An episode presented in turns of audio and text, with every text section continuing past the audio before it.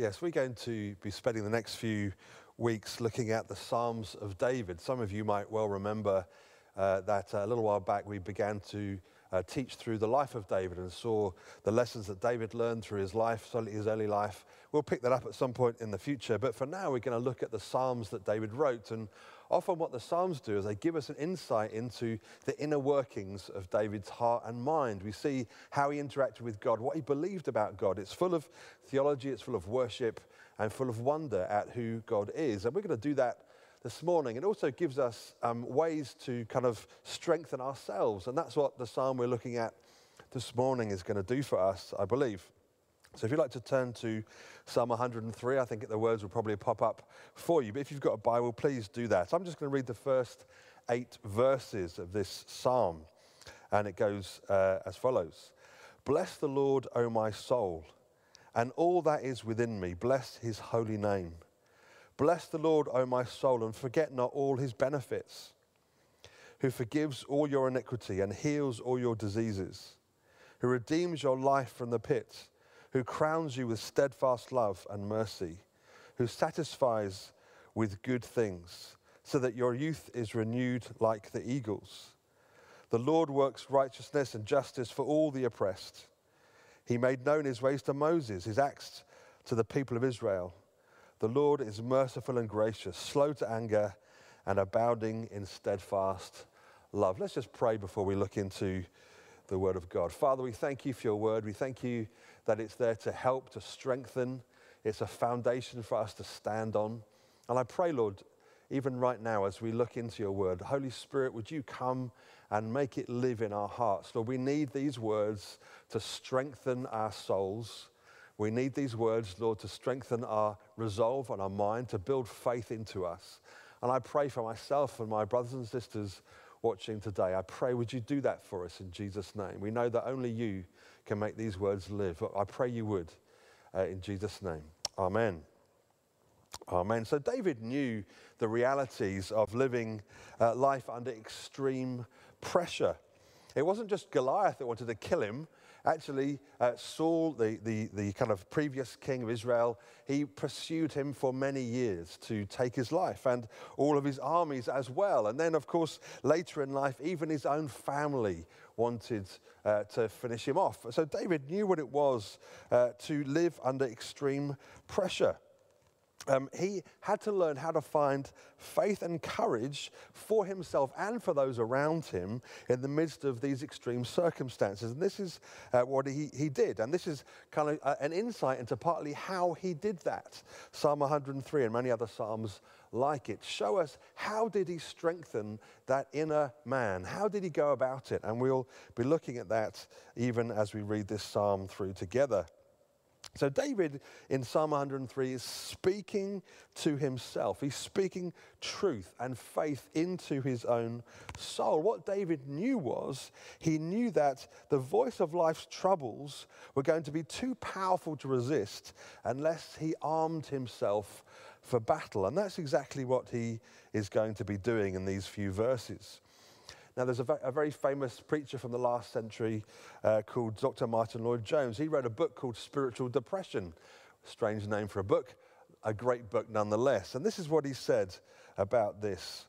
Have you realized, he says, that most of your unhappiness in life is due to the fact that you're listening to yourselves instead of talking to yourselves? Take those thoughts that come to you the moment you wake in the morning. Uh, you have not originated them, but they are talking to you. They bring back the problems of yesterday and other problems too. Someone is talking. Who is talking to you? Yourself is talking to you. Now, this man in this psalm was instead of allowing himself to talk to himself, he begins to talk at himself. Why are you cast down on my soul? He's referring to Psalm 42, but it's the same principle. Why are you so why are you downcast, O my soul? He asked. His soul has been depressing him, crushing him. So he stands up and says, Listen for a moment, I will speak to you. And what, um, what Dr. Lloyd-Jones is saying is look, the voice that speaks to you, the voice that comes to you when you're, when you're kind of freewheeling, daydreaming, that, that voice needs to be addressed.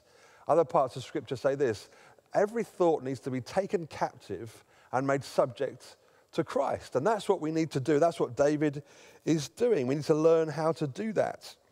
And in these eight verses we're going to be looking at, there are five things that David reminds himself of, five things he used to strengthen his soul. And, and I'll just briefly say what they are before we get into them. So he, he says that it, God is a God who forgives sins. That's where he starts. Then he says, God is a God who redeems. He redeems his life from the pit. He then says, God is a God who satisfies. He's reminding himself that God satisfies us with good things, with the best thing. He says, God is a God who works for the oppressed. He knows something about God's nature. And then finally, what we will do is we'll look at a God who has done it before and will do it again. God who has been faithful throughout time. So, firstly, we're going to look at this God who is a, a, God who forgives. He forgives, it says, all our sins and, uh, and cleanses us from unrighteousness. It's an amazing thing. And it's amazing, really, that David would start with that. Why would David start with a God who forgives? Um, David knew, of course, that God is the one who is primarily sinned against when any sin is committed. Um, and why does he believe that? It seems a strange thing to think. Surely, if you commit a sin against an individual person, that's who the primary uh, kind of object of the sinning is. But God, David knows different. David says, no, it's God first.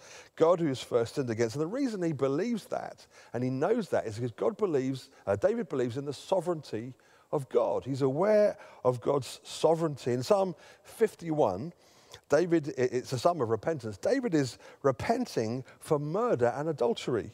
And what David has done is he has arranged for Uriah to be killed in battle because he has committed adultery with Bathsheba, Uriah's wife, and she's pregnant with his child. and in that psalm, David says this Against you and you only have I sinned and done what is evil in your sight. David is aware of the primary object of sin. Um, God is Father of all, creator and sustainer of everything and, is, uh, and he's always the one who's primarily sinned against. And David felt this very deeply. Um, it wasn't just an exercise in semantics. It wasn't just language, repentance for David. Um, it was a real living relationship with God. Uh, you see, true repentance starts with this deep acknowledgement that we've sinned against God. It's, it's a knowledge, not just words. Now, parents, you probably are aware that you can say that you can say sorry and not mean it. Have you ever heard someone say sorry? Uh, there's, you know, we know we know that phrase. That we, I'm so sorry, uh, and but there's no repentance in those words. And now, when David repents, it's full of genuine feeling. He knows God. He knows that he sinned against him. What's amazing is when real repentance happens towards God, how quickly God is to forgive. And David is reminding himself of the truth of that in order to strengthen his soul. Uh, David knew that God was this loving heavenly father. Now, let me just tell you a story. Um, when I was 14, I crashed my mother's car into our house. Now, uh, as disturbing as that might seem to you, uh, I do need to tell you that wasn't the first time I'd crashed a car, but this maybe was more serious than the previous times. Anyway, it, I crashed it quite badly into the house. Um, now, the minutes between crashing the car and me telling my dad about it were interesting emotionally. Um, you know, how on earth was I going to tell him this? And how is this going to go? What would his response be? What was going to happen? What would the punishment be? You know, there's many, many things rushing through my young teenage mind at that moment. How would it play out? So I went and I confessed what I'd done. I couldn't, obviously, couldn't have hid it. It was pretty major. It was going to take uh, quite a substantial amount of money to get it fixed. Um, but I was genuinely sorry. I was really sorry for what had happened. What did happen? How did my dad respond? Well, Dad, if you're watching, I want to thank you for this response because this is what you said, this is what you did. He calmly told me, go reverse the car back out of its position of being crashed and park it safely. Now, I was amazed at the time, and I'm still amazed that he responded that way. Um, that might not be our first thought or response, but why did he do that? And I asked him later why he did it, and he said this. He said, I, I wanted to make sure that you weren't afraid to go and drive again. Now, it wasn't that he wasn't interested in the car or annoyed or upset or it wasn't require considerable fixing or a lot of money. But listen, he cared more about me than he did about the car. And it taught me a lot about repentance. It taught me a lot about forgiveness. It taught me a lot about God's love. And it leads us really well to my next point, to David's next point, is, that, is this that God is a God who redeems. God redeems. He doesn't just forgive, it's not just a technical forgiving, it's a redemption. It's a buying back. It's a making good of something that was bad. And God delights to be a redeeming God. He is a redeemer. It's a glorious truth. And we need to remember that, especially at this time. And it says, He redeems my life from the pit. That's what David says in this psalm. That's how God works.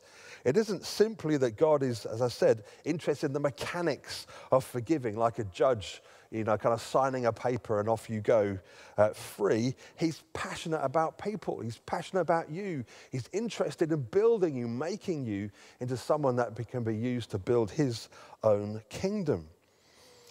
Uh, now, just imagine this. Imagine that um, in your family there is an heirloom, maybe an engagement ring from a grandmother, something that's full of meaning and history, something very precious to you as a family. Now, imagine too that you come upon hard times financially and you have to go and take that ring to a pawnbroker and, and kind of sell it or pawn it for money. Now, that's more than just a financial transaction. But now, please remember or imagine the day when you go and you buy it back. It's not just a financial exchange. There's so much emotion. There's historical significance in that act of redemption. You're buying back something that's precious. It's full of meaning and history. That's the idea of God being a redemptive God. That's how God works. He wants to buy us back. He wants to make our lives count for something in His glorious kingdom. Is God still a redeemer? Is he still the same as he was then? It's hard to, it's hard to look at uh, or, or, read these verses about redeeming a life the, from a pit without thinking of, of Joseph. Joseph, of course, was sold into slavery, but before that happened, he was hated and, uh, and put in a pit, literally, in the desert by his brothers. And I want you to imagine Joseph in the pit. He's, uh, he, he knows his brothers want to kill him. He's just on his own. He looks up, and all he can see is a little corner of sky. Just imagine looking up at, into the desert sky from a pit. That's all he can see. Is God still a redeemer when Joseph is in the pit? Yes, absolutely, he is. The promises of God are burning bright. The redemptive work of God has not stopped just because Joseph finds himself in a pit. And so David is exactly right. He says, He redeems my life from the pit. That's what happened with Joseph. That's what happened many times with David. That's what happens with us. And that's what will happen even in our current crisis. David knew God was a redeemer by nature, and he had to remind his soul of that fact to bring strength and courage to him. He's about, God is about so much more than changing the external circumstances of our lives. He cares like a father cares. He cares enough to change us, even though sometimes the process is confusing and perplexing. Next, what we find in verse 5 that God is a God who satisfies. He satisfies my desires with good things, so that my youth is renewed like the eagles. David was learning. The Bible clearly teaches, and we're on a crash course right now, that only God can satisfy because only God is good. You see, we could e- easily take a verse like this and start making demands of God for material things. We could say things like, God, you've promised me good things. Where's my good stuff? I haven't got enough good stuff. Where is it? Um, let's just listen to John Piper, who speaks into this uh, context. He says this dissatisfaction is, uh, in life is near the root of all kinds of sin. Why do people cheat on their spouse, abuse drugs and alcohol, mindlessly binge watch ridiculous amounts of television, scroll endlessly on Facebook and Twitter, steal or commit suicide? All of these things and more happen because people haven't found happiness. They have not found satisfaction.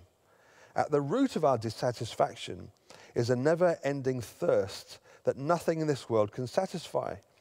We've been duped into thinking that, uh, that a better job or more money or cooler friends or another spouse or a new life is really what we need. And if we can obtain any of these things, uh, uh, or when they leave us, or if we can't obtain any of these things, or when they leave us dissatisfied, we resort to drug abuse, to sexual immorality, or senseless entertainment to fill that gap.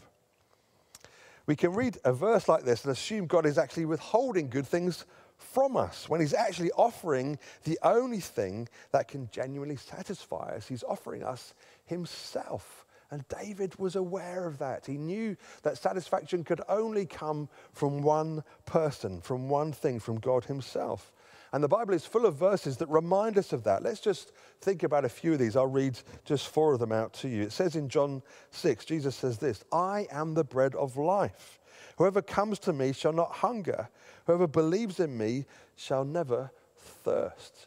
Jesus is saying, I am the source of your need and satisfaction. Then in Psalm 107, we read this he satisfies the longing soul, and the hungry soul he fills with good things. He satisfies.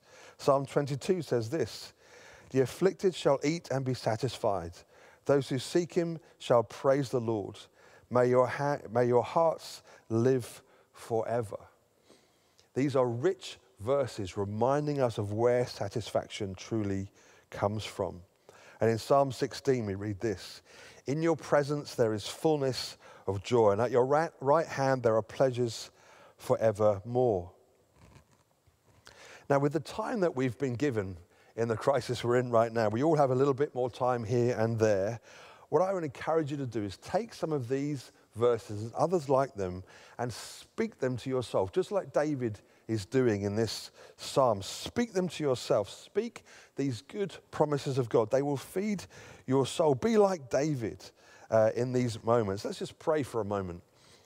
Father, we ask right now that you'd fill us each with your Holy Spirit with your goodness, so that these words would live in our soul and that we would be satisfied. Next, we find in verse 6 that he works for the oppressed. The Lord works righteousness and justice for all the oppressed, it says. God sees us, you see, as we truly are. He sees us in the reality of our situation. Someone once said this. He said, As a person is before God, so a person is. You are no more or less than you are who you are before God. He knows the truth of our hearts, the truth from the only perspective that really matters, his perspective. Listen, it's not my truth or your truth or some nonsense like that. God sees us as we are, the truth. Psalm 139 says this You discern my going out and my lying down. You are familiar with all my ways. Before a word is on my tongue, you know it, Lord, completely. You hem me in behind and before. You lay your hand upon me. Such knowledge is too wonderful for me, too lofty for me to attain. God knows us as we are, and He cares for us. He knows that beyond the trappings of success or the struggles of failure, that He knows our humanity and that we need rescuing from the oppression of sin. This, of course, is the great story of the Bible. This is the great story that we read page after page, chapter after chapter. Mankind trapped in a hellish mess of our own making, being oppressed and oppressing others, and going all about it all as if it were just normal and natural. We're so deeply soaked in this that we often have no idea that it's happening at all. And, and culturally, what we do is we consistently and with great skill and vigor treat the symptoms of this oppression because we can't believe that there's actually a cure. But God works righteousness for the oppressed. He himself is the source of power and behind his, this working. What he does is he draws into himself all this evil and its consequences, and he takes it with him to the grave, banishing it forever. Matthew 11, 28 says this Come to me, all you who are weary and burdened, and I will give you rest. Take my yoke upon you and learn from me, for I am gentle and humble in heart, and you will find rest for your souls. For my yoke is easy and my burden is light. He's worked righteousness and justice for the oppressed in himself on the cross, which is why our solution and the freedom from oppression can only be found in him, and why he says, Come to me, because it's only in him that we can find freedom. And finally, what we find in these verses that David speaks to himself is this He has done it before, and he will do it again. There we find in verse 7 He made his ways known to, Joseph, to, to, Moses, to Moses, his deeds to the people of Israel. David reminds himself of God's historic faithfulness. It was a way of teaching, in fact, to do this. It was a way uh, that the Israelites would teach one another. They would tell the stories of the past. It was an oral tradition, they would speak it to one another. Um, it was a big part of their community life together to tell the stories of what God had done. But they actually added something when God did something remarkable. What they would do is they would pile up a huge pile of stones, a vast pile of stones, and they would call it, it was called an Ebenezer. Um, and these Ebenezers would be reminders of God's faithfulness. And what would happen, what was supposed to happen, is as they walked about day by day, the children would say, What do these stones mean? And then the story could be retold of what God had done. Now, let me read you this uh, from one of the, fa- the fathers of this great city, George Muller himself. In the greatest difficulties, in the heaviest trials, in the deepest poverty and necessities, he has never failed me. But because I was enabled by his grace to trust him, he has always appeared for my help, and I delight in speaking well of his name. That's George Muller speaking uh, way back in the 1870s. In the 1870s, what George Muller did was responding to a terrible cholera ep- epidemic here in Bristol. He built those orphanages like the Ebenezer's maybe when we can get out again, we should go and look at them and remind ourselves of what God has done historically, even in our city. God has provided, He's worked His redeeming power in this city before, and He will again. That's our reassurance that God is a redeeming God. God's spoken to us as a church, hasn't He, about opening the wells of, of Muller and of Wesley and of Whitefield. And maybe part of what we're experiencing is how those wells will eventually be opened again. Of course, these are metaphors for God's faithful provision, for God extending his kingdom even in the midst of difficulty. So, what I want us to do is to remind ourselves, go through this week, remind yourself of God's goodness, that God is a God who saves, God is a God who redeems, God is a God who, who works for the oppressed. He's a God who has done it before and he will do it again. I'm just going to pray for us and then we're going to have communion together and worship. Father, I thank you that you're a God who has worked before, that you will again. I thank you, Lord, that you are concerned for the state of our souls. Thank you in the midst of crisis, you're a God who stands with us. I thank you that David knew it, Joseph knew it, uh, George Muller knew it. And Father, I pray that we would come to know it too that you are with us, that you are strengthening us. And through the words that we've heard this morning, I pray, strengthen our souls, build our faith, and give us courage. In Jesus' name, amen.